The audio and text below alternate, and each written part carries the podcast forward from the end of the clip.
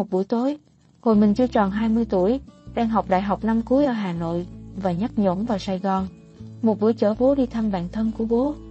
Ông bạn của bố lại đang ở nhà con, thế là mình chở ông cụ qua đó. Hai cụ già ngồi mê mải nói chuyện với nhau, còn mình ngồi lặng đi ở bên cạnh. Không phải vì mãi hóng chuyện, mà vì mình nhìn thấy một bức tranh tuyệt đẹp treo trang trọng ngay giữa phòng khách sang trọng. Mình nghĩ đây là tranh của Dương Bích Liên. Hồi đó, mình đang rất thích ba danh họa là Nguyễn Sáng, Dương Bích Liên và Đinh Cường. Nhưng ngoài những bức của hai danh họa mình thấy trong bảo tàng mỹ thuật ra, thì đây là lần đầu tiên mình thấy tranh thật của người ở ngoài đời. Anh chủ nhà ra chào hỏi, ngồi nói chuyện với mình một lúc. Xong, anh kéo vào xem vài bức nữa trong nhà. Tất cả đều là tranh thật. Mỗi bức tranh có một câu chuyện và một hành trình dài kèm theo cho đến lúc nó về tay người sưu tập giàu có. Anh chủ nhà nói chuyện một hồi, phát hiện ra mình cũng mang nhạc Antonio Vivaldi. Anh lôi tiếp vào phòng bật bản mùa xuân của tổ khúc bốn mùa, tiện tay cho thêm đĩa theo Voil Oplove của Sê Dương thời điểm đó đang cực hot, khiến mình ngẩn ra vì chưa bao giờ được nghe một thứ nhạc quen thuộc nhưng hóa ra rung cảm đến thế. Khác hẳn những âm thanh từ máy nghe nhạc rẻ tiền hay trên đài phát thanh. Sau này mình mới biết, sự cảm động ấy đến từ dây loa. Anh Lee, chất lượng hoàn hảo của thiết bị, đĩa CD xịn, thứ mà sau này mình không tìm thấy ở quanh mình. 20 năm đã trôi qua, đó là lần duy nhất mình xúc động vì có một người cùng mình xem tranh và nghe nhạc trong một tối ngẫu nhiên. Sau này, mình có nhiều dịp, nhưng chỉ là luôn một mình. Những gì mình nhận được từ những hành trình một mình ấy, mình chỉ thì thầm trong lòng. Hôm vừa rồi đi taxi đi đâu đó. Trên xe, em tài xế mở một thứ nhạc giống như lợn. Mình tự nhiên chảy nước mắt khi nhớ rằng 20 năm qua, mình đã đọc được vài cuốn sách hay, quen được vài người tốt, mê mẩn vài người ưu tú. Chỉ được có thế. Ngoài ra, không biết mình đã tiêu xài 20 năm ấy vào những cảm xúc như thế nào. Tết đến lại nhớ chuyện chị bạn cũ. Ba năm trước, đúng 30 Tết bị một thằng say đâm lìa chân mấy đoạn, gãy hết chính xương sườn, dập phổi. Trong người chỉ có thứ gì, thì thứ ấy dập nát hết. Bác sĩ chợ rẫy bảo chị, người đa chấn thương thế này, sợ không làm sao qua khỏi. Thôi thì, khốn nổi nhà chị lúc ấy, bố thì già, con thì vài tuổi, chồng thì bỏ. Chị thì nằm mê man không biết gì giữa phòng cấp cứu. Có thứ dây gì cắm được vào người chị thì bác sĩ cắm bằng hết rồi còn đâu. Tiền không có, không bám lấy bệnh viện thì còn biết phó mặt thân xác bê bết này về chúng nào. Hồi xưa đi học, chị bé xíu, bé bằng một nửa các cô bạn cùng lớp. Tai nạn người chỉ còn một dúm, nằm một mình trên giường bệnh. Một mình hết ngày này sang ngày khác, từ lúc mê cho tới lúc tỉnh, từ bệnh viện này sang bệnh viện kia. Xong, ông trời rung rủi thế nào, giường bên có anh Lực liền đi chăm bệnh cho người nhà, nhìn sang giường chị, thấy chị quạnh quẻ một mình. Nhìn thì thấy, thấy thì thương, thương thì yêu, yêu thì cưới. Bao nhiêu lần chị mổ là bấy nhiêu lần anh kia tới lưu chăm nom, ai cũng tưởng đã vợ chồng rồi. Anh nông dân kia thì hiền lành, nhà cửa đàng hoàng và đầy đủ, đất đai rộng rãi, công việc tử tế, tính tình thì chu toàn khỏi miêu tả. Không hiểu sao người như thế mà phải chờ 40 năm sau mới gặp được vợ trên giường bệnh. Thế là giữa năm 2011 đi đăng ký, kết hôn. Các bác hộ tịch Bình Phước cứ gọi là trận mắt lắc đầu không tin câu chuyện cổ tích có thật xảy ra ở địa bàn mình. Chú rể đẩy xe lăn đưa cô dâu đi đăng ký. Chị bạn mình bảo, ôi cái thằng say rượu trời đánh. Nó dán tai họa cho đời chị, xong rồi chuồn thẳng. Thế mà từ trong cái tai họa đó, chị gặp được chồng chị bây giờ. Ông trời thật đã đầy ải chị quá nhiều, lại cũng đã ban tặng chị quá nhiều. Hôm rồi ghé qua rập rình Facebook chị bạn xem tình hình chị ra sao. Thấy ảnh chị bạn béo ra, xinh hẳn hơn năm ngoái, môi mắt lóng lánh. Yên tâm là chị sống tốt. Và hạnh phúc bắt đầu kể từ giây phút tưởng như là tột cùng của bất hạnh. Chỉ là đừng bao giờ buông bỏ. Mười năm trước, mình khùng điên cứ năm bữa nửa tháng lại bắt xe từ Cao Hùng đi tới một thị trấn xa lắc ở miền Bắc của Đài Loan. Mình toàn đi xe đêm hoặc xe nửa đêm về sáng, để tối hôm sau. Về Cao Hùng thật muộn lúc đường phố vắng tanh đã chuyển sang ngày mới. Lúc này mình chưa mua xe máy, nên mọi chuyến đi đều phụ thuộc vào phương tiện giao thông công cộng. Mình thuộc từng tuyến xe bus, từng trạm dừng, từng số tổng đài taxi, từng giờ tàu ga xếp, từng bến lên xuống xe bus đường dài. Hồi ấy, mình chỉ có thôi thúc là phải đi, phải lên đường. Cuộc sống đời thường là một tâm điểm cố định và an toàn, mà mình chỉ cố gắng tự tạo ra lực ly tâm cho mình. Để bước càng xa cái tâm điểm đời mình càng tốt. Có khi chỉ đi để uống một tách cà phê, có chuyến chỉ là đi mua một cuốn sách, có chuyến chỉ là đến chân một cao ốc, nhìn sang bên kia đường, chờ thấy một người họ đi qua. Sau khi họ đi khuất, thì mình vượt 500 km đường quay về. Cả lúc đi và lúc về mình đều rất buồn. Có những điều không thể nào nói ra. Trên những chuyến xe đêm thường xuyên ấy, mình thường đeo headphone lên tai, nghe đi nghe lại hơn trăm bản tình ca tiếng Hoa để giết thời gian. Nghe đến mức thuộc lòng từng câu chữ. Người năm ấy, chẳng bao giờ còn gặp lại. Những chuyện điên rồ khi ấy chẳng còn bao giờ xảy ra. Tuổi trẻ không tua lại được như những bài tình ca. Nhưng còn lại trong mình là một kho từ vựng phong phú và đẹp đẽ từ những lời ca, là cách sử dụng tiếng Hoa dịu dàng như tiếng mẹ đẻ, là có thể cảm thán một câu tiếng Hoa như một câu thơ, hoặc một ca từ đầy vần điệu. Có thể mình không biết nhiều từ vựng như một giáo viên dạy ngoại ngữ, nhưng mình biết cách sử dụng những từ ấy để nói những lời đẹp đẽ và cảm xúc, làm nhiều người bản địa cũng phải rung động. Đó chính là điều mình đã không hề ngờ đến. Đó cũng là một tương lai mà mình không bao giờ tiên liệu được khi ngày xưa mình tự gắn mình vào những chuyến xe đêm bí mật. Chúng ta không bao giờ biết tương lai sẽ mang gì tới tặng. Chúng ta không biết nếu ta lựa chọn khác, sống khác, yêu khác, làm việc khác, liệu tương lai có trở nên tuyệt vời không?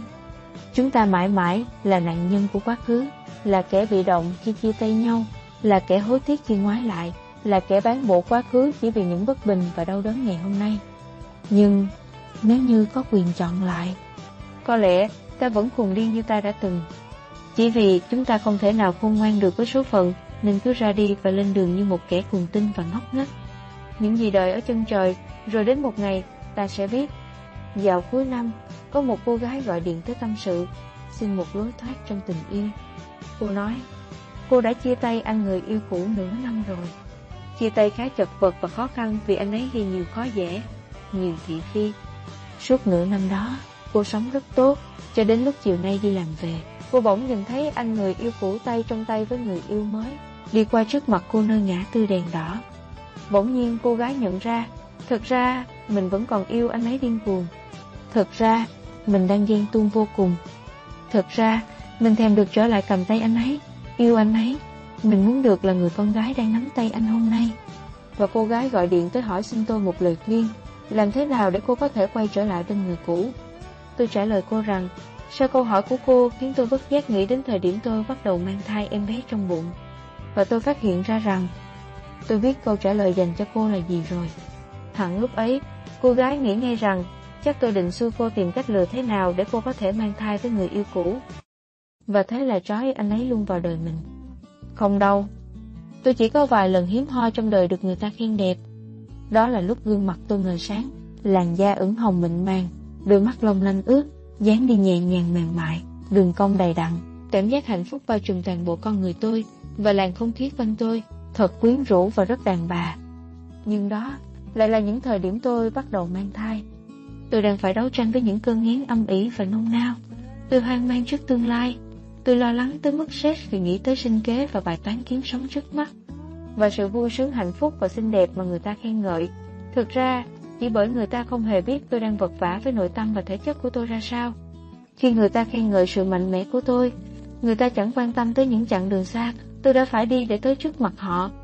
Khi ta trầm trồ vẻ đẹp của một tà áo dài quê hương, ta giả bộ làm lơ không nhìn thấy sự chật vật của những người phụ nữ phải nít mình trong tấm áo bất tiện ấy để đạp xe, đi đường, chạy đi phục vụ đám đông la ót trong sân bay, đứng vẫy cờ hoa trong giá rét với chiếc quần lụa mỏng bị gió mùa đông bắt dính chặt vào chân.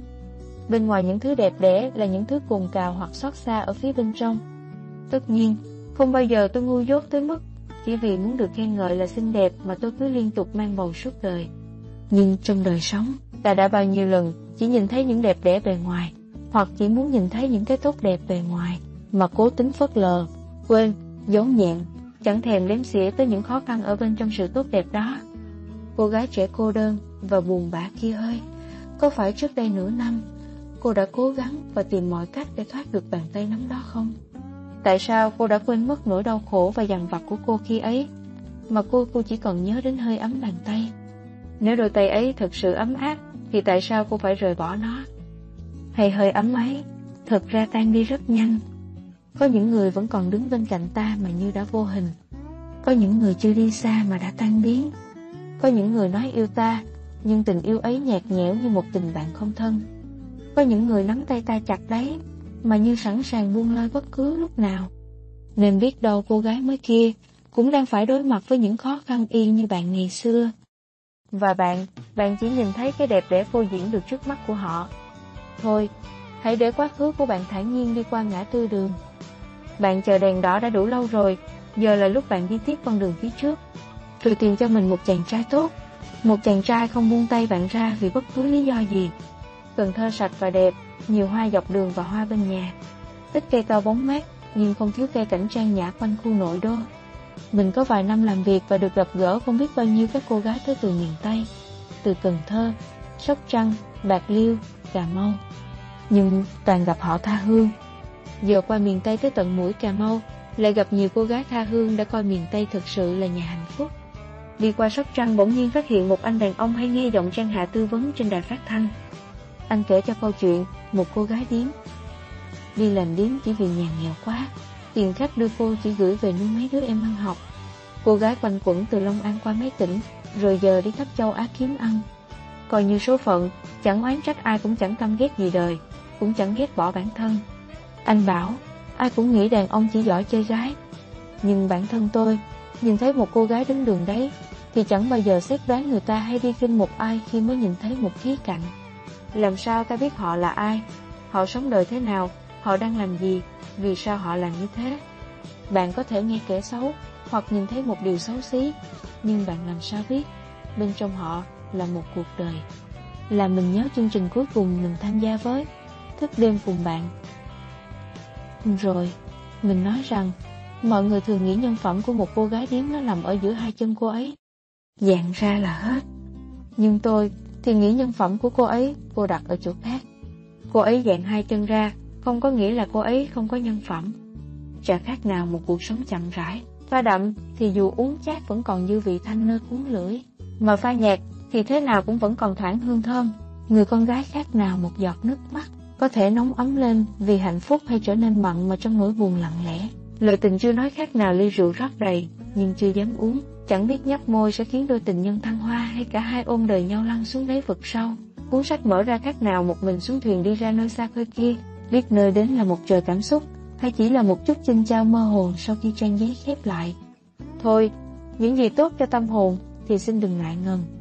Bất cứ thứ gì, dù là lời tình tự, là chén trà trang sách, hay là biển sóng, hay là một ngày bình dị, hay là một giây phút ân cần. Đừng keo kiệt với tâm hồn, để những điều đó có thể khiến chúng ta ngoảnh lại thấy yêu thương và tha thứ ngày hôm qua, lại khắc khoải mong chờ khi ngày mai tới. 90% công việc của tôi không hề mang lại thu nhập cho gia đình. 90% những gì tôi nói và viết đối với người đọc họ thấy rất nhãn nhí. 90% những gì tôi yêu thương không hề mang lại cho đời tôi thương yêu. 90% những người tôi gặp gỡ giao tiếp hàng ngày không hề là bạn của Trang Hạ.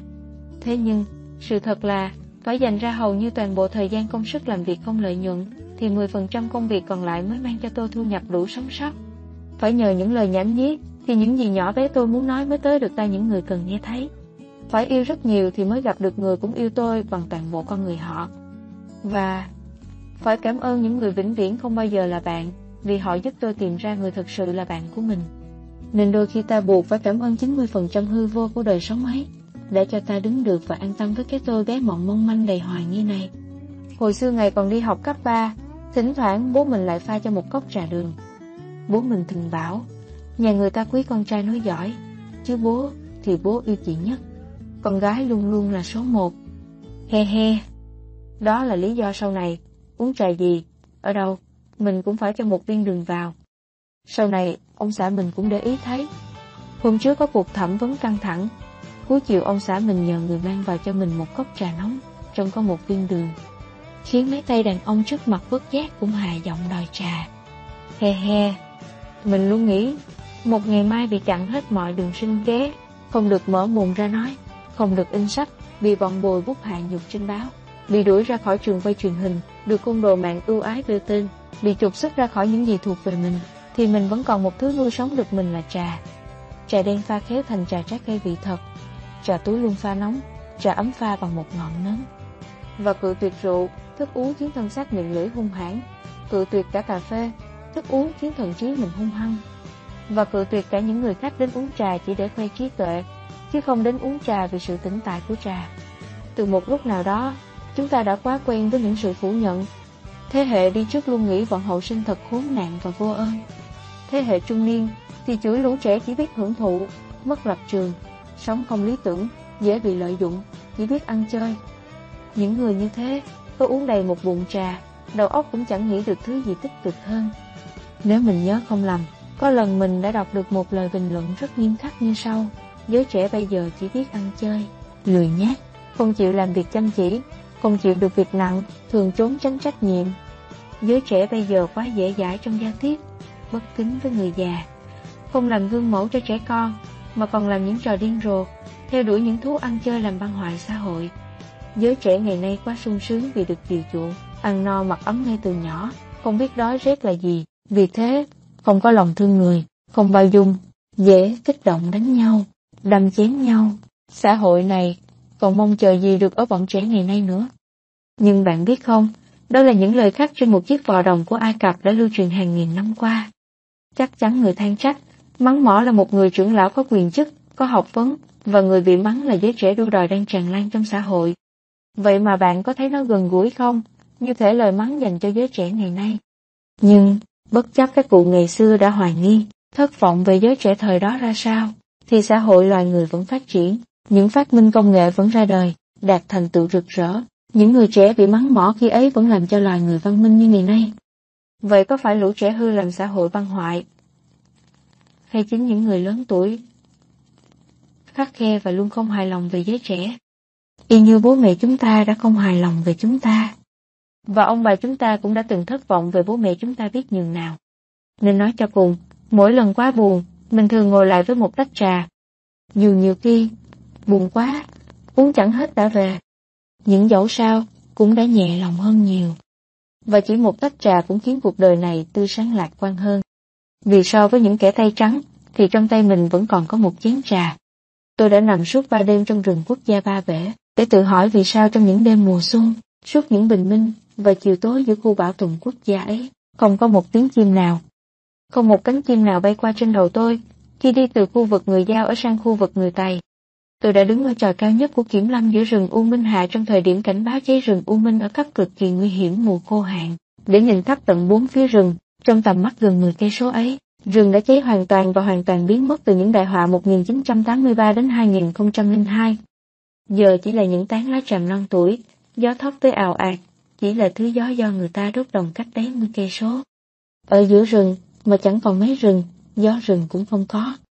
Những gì bom la van Mỹ không thể làm được gì u minh, thì con người đã làm được.